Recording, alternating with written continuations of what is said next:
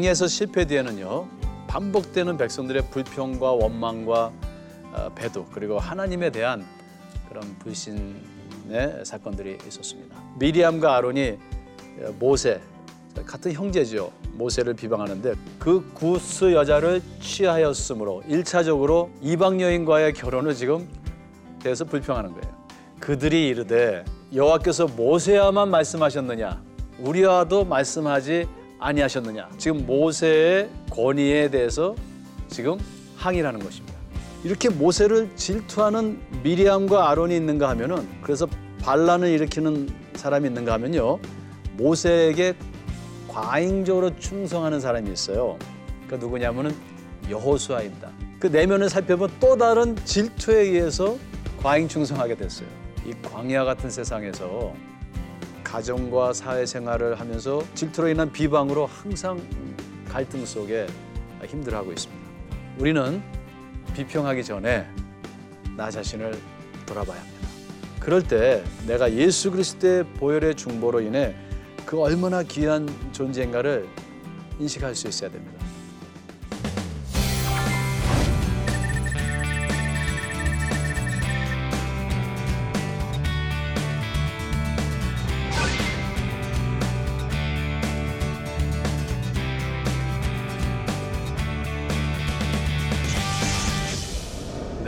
안녕하세요.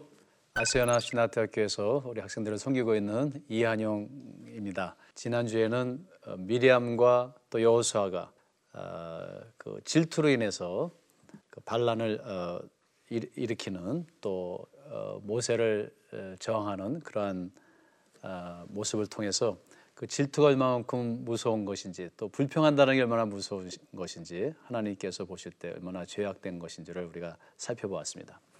오늘은요 지난주에 이어서 이제 그 모세에 대한 그 불평과 반란이 아, 고라와 고라 그의 무리로부터 또 일어나는 것을 볼 수 있습니다.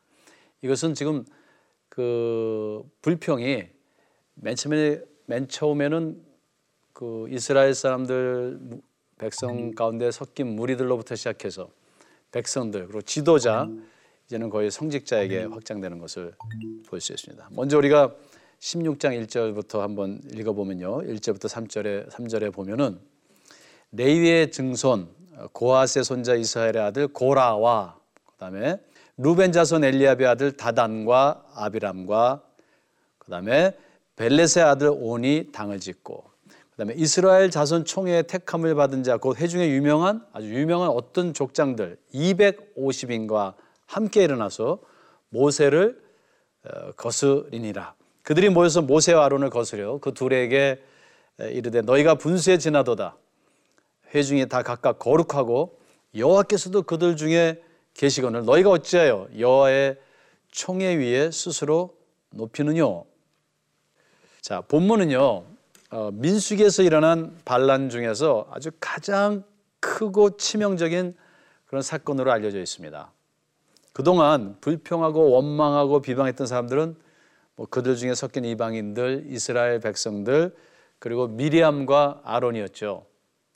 근데 이러한 불평과 불신은요, 크게 두 가지 사건으로 악화되고 그 절정에 이르는데요. 첫째는 가장 치명적이었던 그 이스라엘 열두 지파를 대표하는 열둘 그 열둘 정탐꾼들의 이야기가 기록되는데 그 이야기와 두 번째는 그 진영의 부정을 극에 달하게 한 그 진군의 가장 앞장서야 할 그 성직을 가진 그죠 레인의 후손 고라 그리고 장남 지파 루벤의 다단과 아비람 그리고 영향력이 많은 막강한 족장 250인의 반란이 일어났습니다.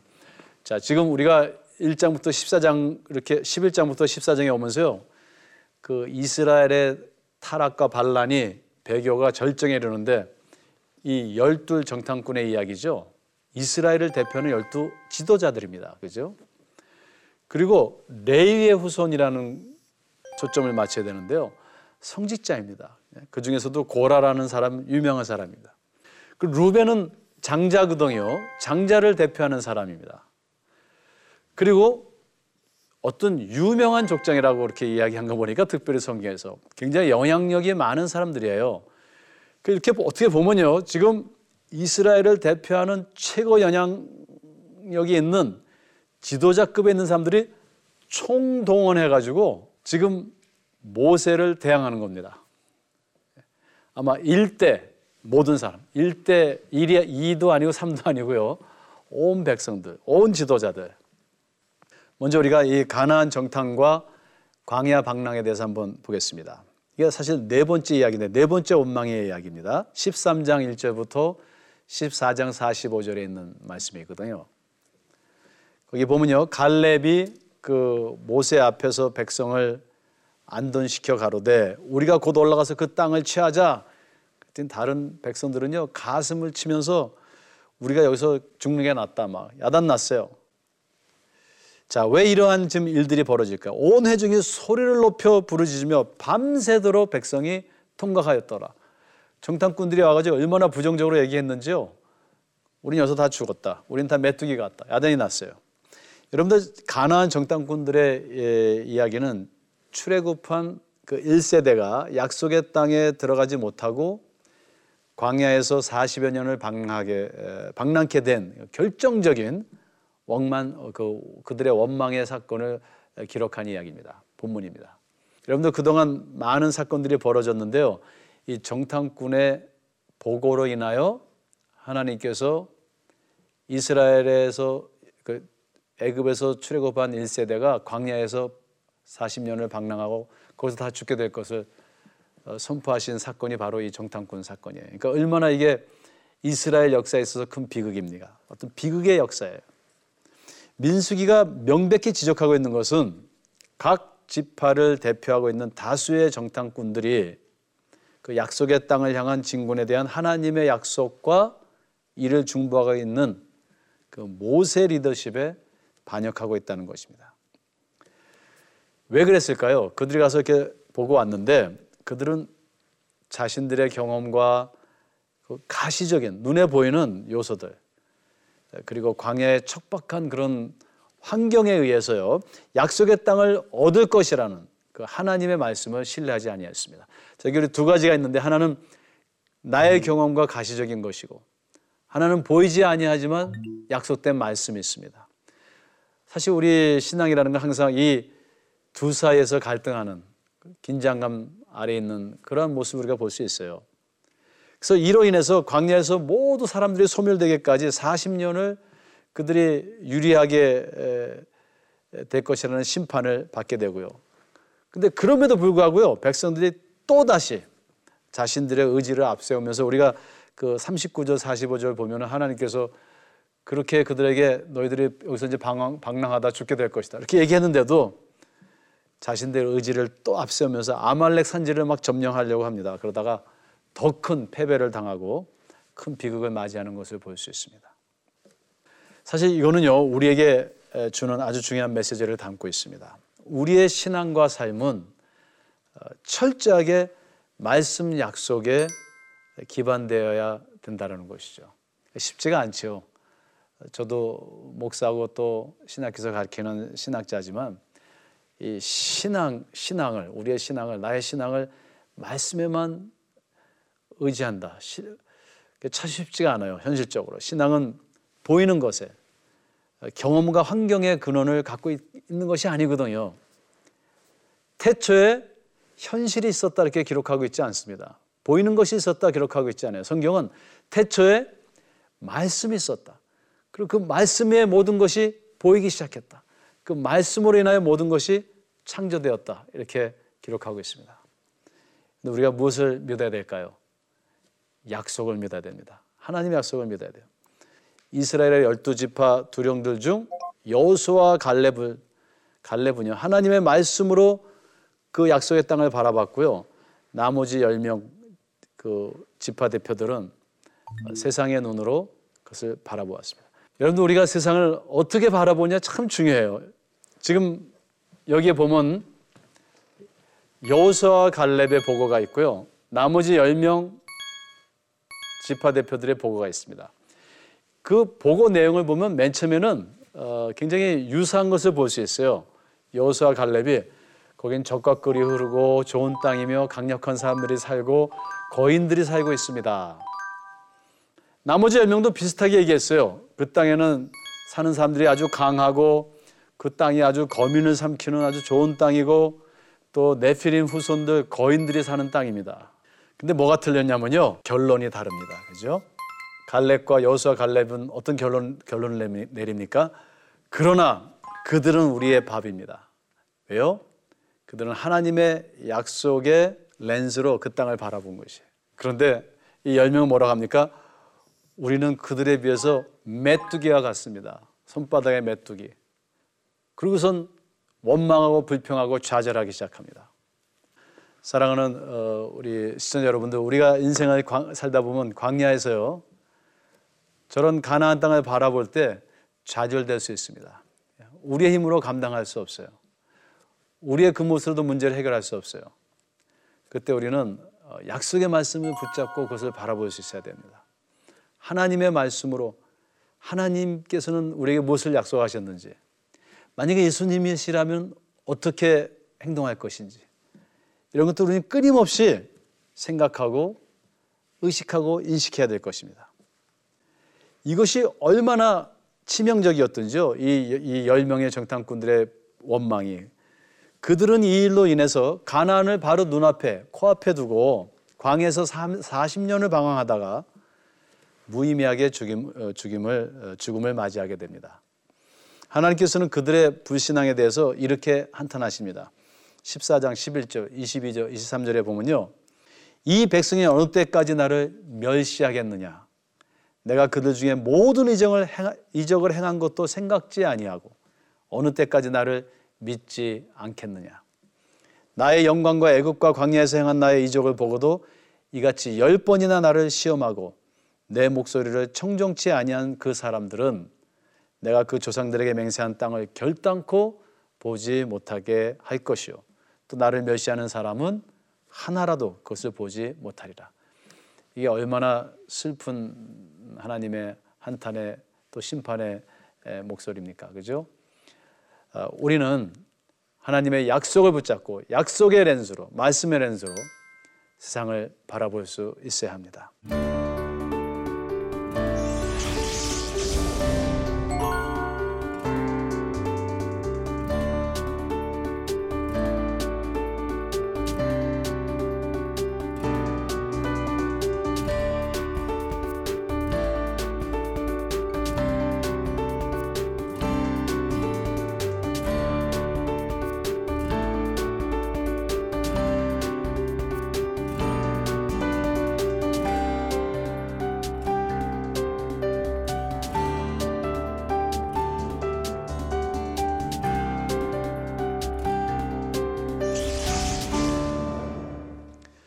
두 번째는요, 고라의 반란입니다. 여러분들 민수기에 기록된 반란 사건 중 가장 많은 사람들이 죽게 된 그리고 그로 인해서 진영이 이스라엘 온 진영이 그들로 인하여 온 백성이 부정해진 사건은 바로 이 고라의 반란 사건입니다. 이게 얼마나 심각합니까? 그 이유는요. 이 사건에서 모세와 아론에 대한 원망이 성직자를 포함한 최고 지도자들에게 확대되었다라는 것입니다. 여기서 우리는 무엇을 생각할 수 있냐면요. 우리 특별히 성직자들, 그리고 오늘날로 얘기하자면 우리 그리스도인들, 모든 만인 제사장장인 우리 그리스도인들이 어떠한 위치에 있는가를 한번 인식해야 됩니다. 우리는 그냥 보통 사람들이 아니에요. 우리는 만인 제사장들이요, 고라의 후손들이요, 영적인 고라의 후손들이요, 레위인들입니다. 그죠? 우리가 우리의 잘못이 얼마나 큰 부정적인 영향력을 줄 수 있는가를 항상 의식해야 됩니다. 의식 있는 신앙, 의식 있는 신학이 우리에게 필요해요. 자, 이 문제가 어디서 벌어집니까? 이 지금 고라가 자기가 성직자임을 의식하지 못해요. 두 번째는요, 이 사건이 지금 어디서 일어나고 있냐면요, 진영 밖에서 일어나는 것도 아니고 진영 주변도 아닙니다. 성막을 중심으로 성막 안에서 지금 일어나고 있어요. 자, 먼저 이 거룩한 리더들의 반란 한번 볼까요? 이 원망이 광야에서 원망이 이스라엘 중에 섞여 사는 그 주병 이방인 무리로부터 시작해서 족장들에게 확장되죠. 이제 그 강도가 절정에 이르러 가지고 그 반란의 주동자들이 다른 사람도 아닌 모세와 아론이 속한 성직자라고 할 수 있는 레이지파 고라, 고라의 선동으로 그 고라가 선동하고요. 장자 루벤 지파를 끌어들이고요. 다단과 아비람 그리고 영향력 있는 20, 250명의 족장들을 끌어모은 것이에요. 고라는 모세와 아론이 분수에 지나도록 어, 여호와의 총에 위에 스스로를 높였다는 이유로 반란을 일으킵니다.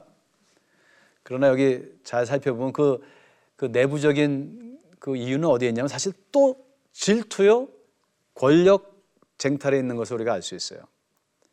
그 랍비들의 그 구전을 담은 미드라시라는 게 있는데요. 그 미드라시는 고라의 반란에 대해서 더 어, 세부적인 이유들을 이렇게 밝히고 있습니다. 고앗의 아들들이 있었어요. 레위의 아들 고앗, 고앗에게 아들이 있는데 아므람과 그리고 이스할과 헤브론과 그다음 우스엘입니다. 그죠? 네 명의 아들이에요. 근데 모세와 아론은요 아므람의 아들입니다. 그죠? 첫째 장남의 아들들이었어요. 고라는요 둘째 아들 이스라엘의 아들입니다. 그러니까 모세와 지금 고라는 어떻게 관계가 될까요? 사촌 관계죠. 예, 사촌입니다. 모세가 사촌 형이겠죠.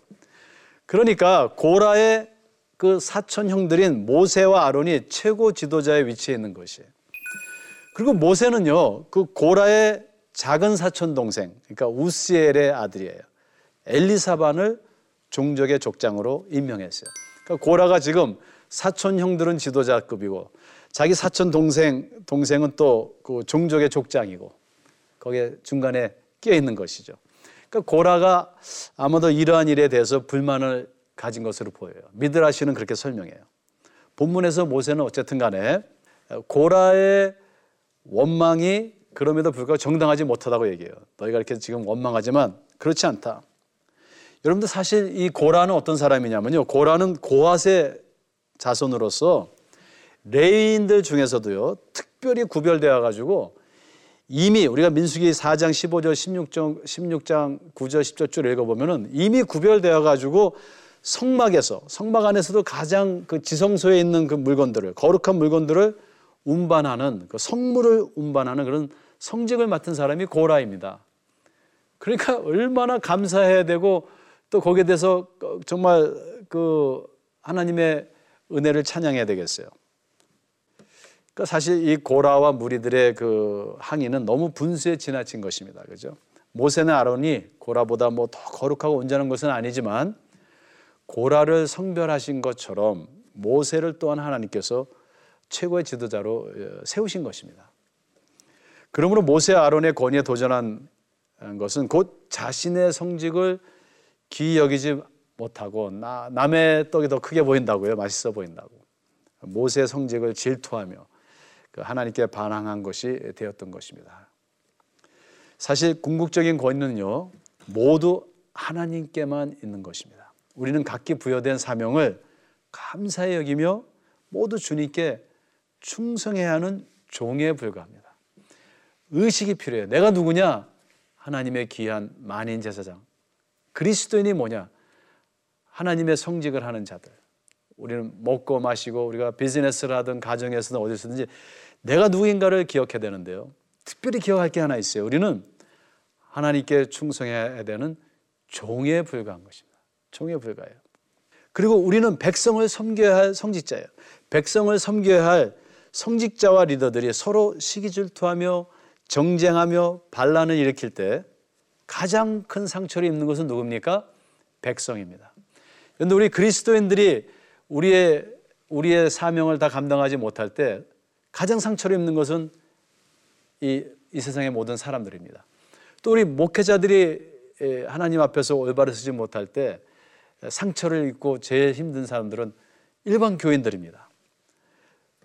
이렇게 거룩한 사역을 감당한 성직자들이 우리가 사리사욕에 휩쓸려서 사람들을 선한 곳으로 인도하지 못하고 오히려 반란의 자리로 인도하는 것. 이것은 이 광야 공동체의 역사에 있어서 가장 큰 비극을 어, 도래케 했습니다. 반란은 고라와 주요 지도자들이 시작해서 온 백성에게로 어, 번진 것을 우리가 볼 수 있습니다. 여러분들 이 불만과 불평과 원망은요 전염성이 있어요. 전염성이어서 나에게서 절대로 멈추지 않습니다. 이로 인해서 고라와 가족들 그리고 그와 함께한 자들이 그 갈라진 땅에 삼켜서 음부에 빠졌고요. 여호와의 불이 그들을 다 소멸하였다 이렇게 얘기했습니다. 자, 문제는 뭐냐면요. 그것을 보고도 불구하고요. 백성들은 여호와께 레인들을 징벌하신 것에 대해서 계속 원망합니다. 정말 역사가 우리에게 전해주는 것은 어, 우리가 아까 해결에 대해서 전번 주에 얘기했지만 진실은 우리가 역사를 통해서 아무것도 배우지 않는다라는 것이 그렇게도 많이 반복되었지만 그들은 죽음 앞에서도 아직 그들의 죄를 깨닫지 못했던 것입니다. 여러분들 나에게 일어난 가장 큰 기적이 무엇이냐고 물으신다면 그것은 제가 죄인이라는 것을 알게 되었다는 것입니다. 내가 죄인이라는 것을 알게 된 것. 왜냐하면요, 이렇게 심판을 눈앞에 보면서도 이 백성들이 자신의 죄를 깨닫지 못해요. 내가 죄인인 것을 깨닫고 회개했다라면은 그것은 우리의 의지로 된 것은 절대 아니라는 것이. 그거마저 아니 그것은 하나님의 은혜입니다.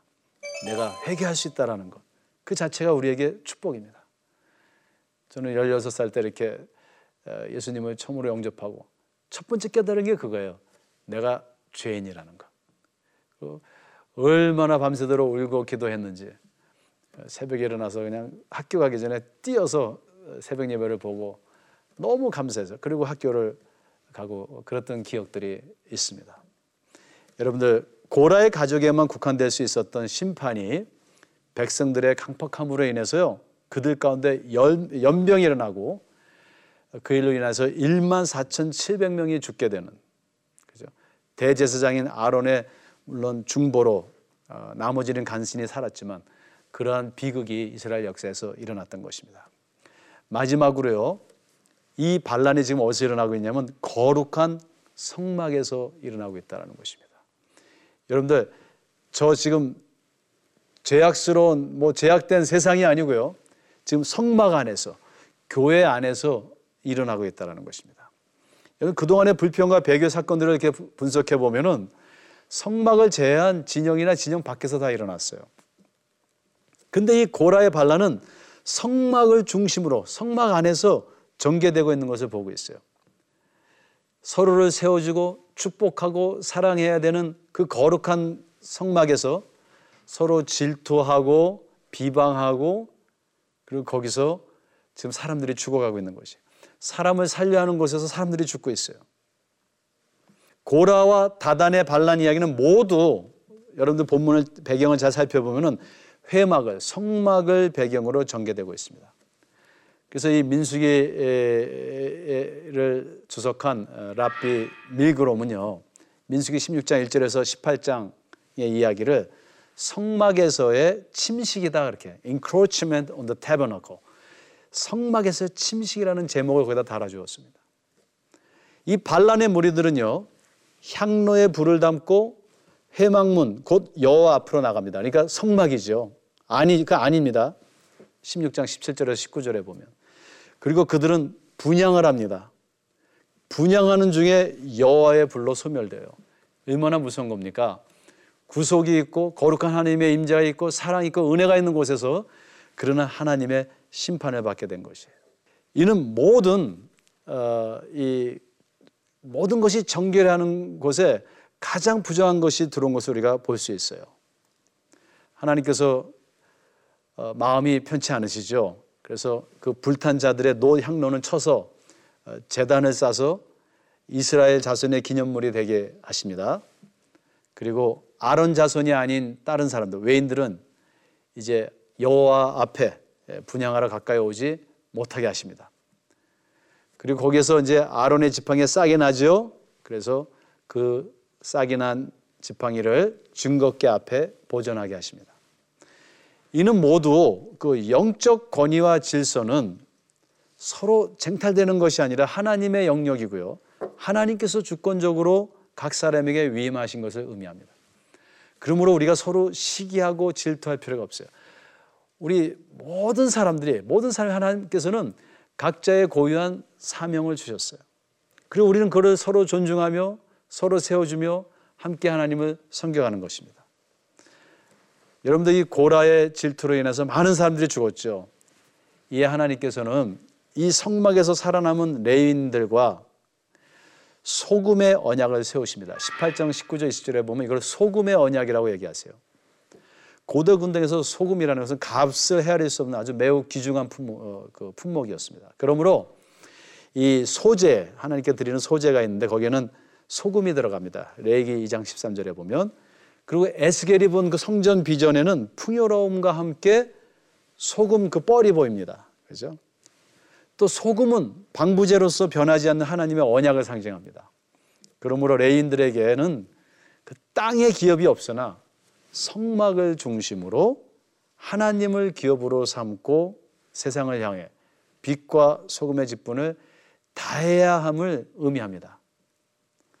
여러분들 세상을 치유하고 인도해야 할 이 세상을 향한 빛과 소금의 직분을 가지는 우리가 우리 그리스도인들이 오히려 우리 가정에서 교회에서 그리스도 공동체 내에서 어, 서로 시기 질투함으로 영적인 배교와 반란을 일으킨다면 그것도 성전 안에서 교회 안에서 우리 기독교 공동체 안에서 그것은 광야 같은 이 세상에서 살아있는 것 같지만 실제로는 어, 영적 죽음을 자초하는 일이 아닌가 생각이 됩니다. 사랑하는 우리 시청자 여러분들, 어, 가장 거룩한 곳에 가장 부정한 것이 있을 수 있습니다. 조심하십시오. 우리는 깨어 기도하며 의식해야 돼요. 우리는 항상 기도로 깨어 있고 말씀으로 깨어 있고 그래서 우리에게 부여된 이 거룩한 소명을 의식하며 가정과 교회와 주님의 백성을 섬기는 하나님과 소금의 언약을 맺는 세상을 향해 빛과 소금의 직분을 다하는 그러한 하나님의 멋있는 거룩한 백성 세상 나라들이 되어야 되겠습니다. 여기까지 시청해 주셔서 감사합니다. 다음 주에는 계속 이어서 민수기의 광야의 제 소망의 이야기들을 계속 살펴보기로 하겠습니다. 예, 감사합니다.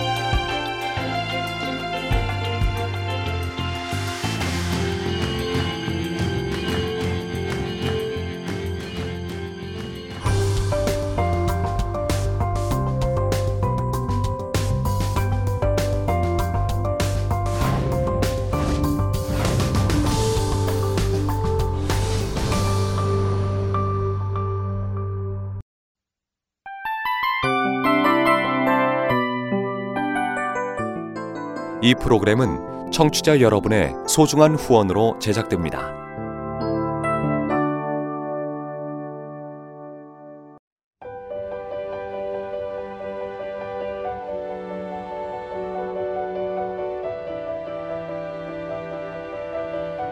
세상에는 수많은 교회들이 있지만 더 깊이 있는 말씀 강해를 찾기 위해 크기로만 교회를 선정하지 않습니다. 보다 좋은 영적 콘텐츠를 더 많이 나누기 위해 방송비를 받지 않습니다. 1년 365일 복음만 전하고 싶어서 우리는 광고를 하지 않습니다. 온누리의 복음을 땅끝까지 CGN TV와 함께 땅끝 성교사가 되주세요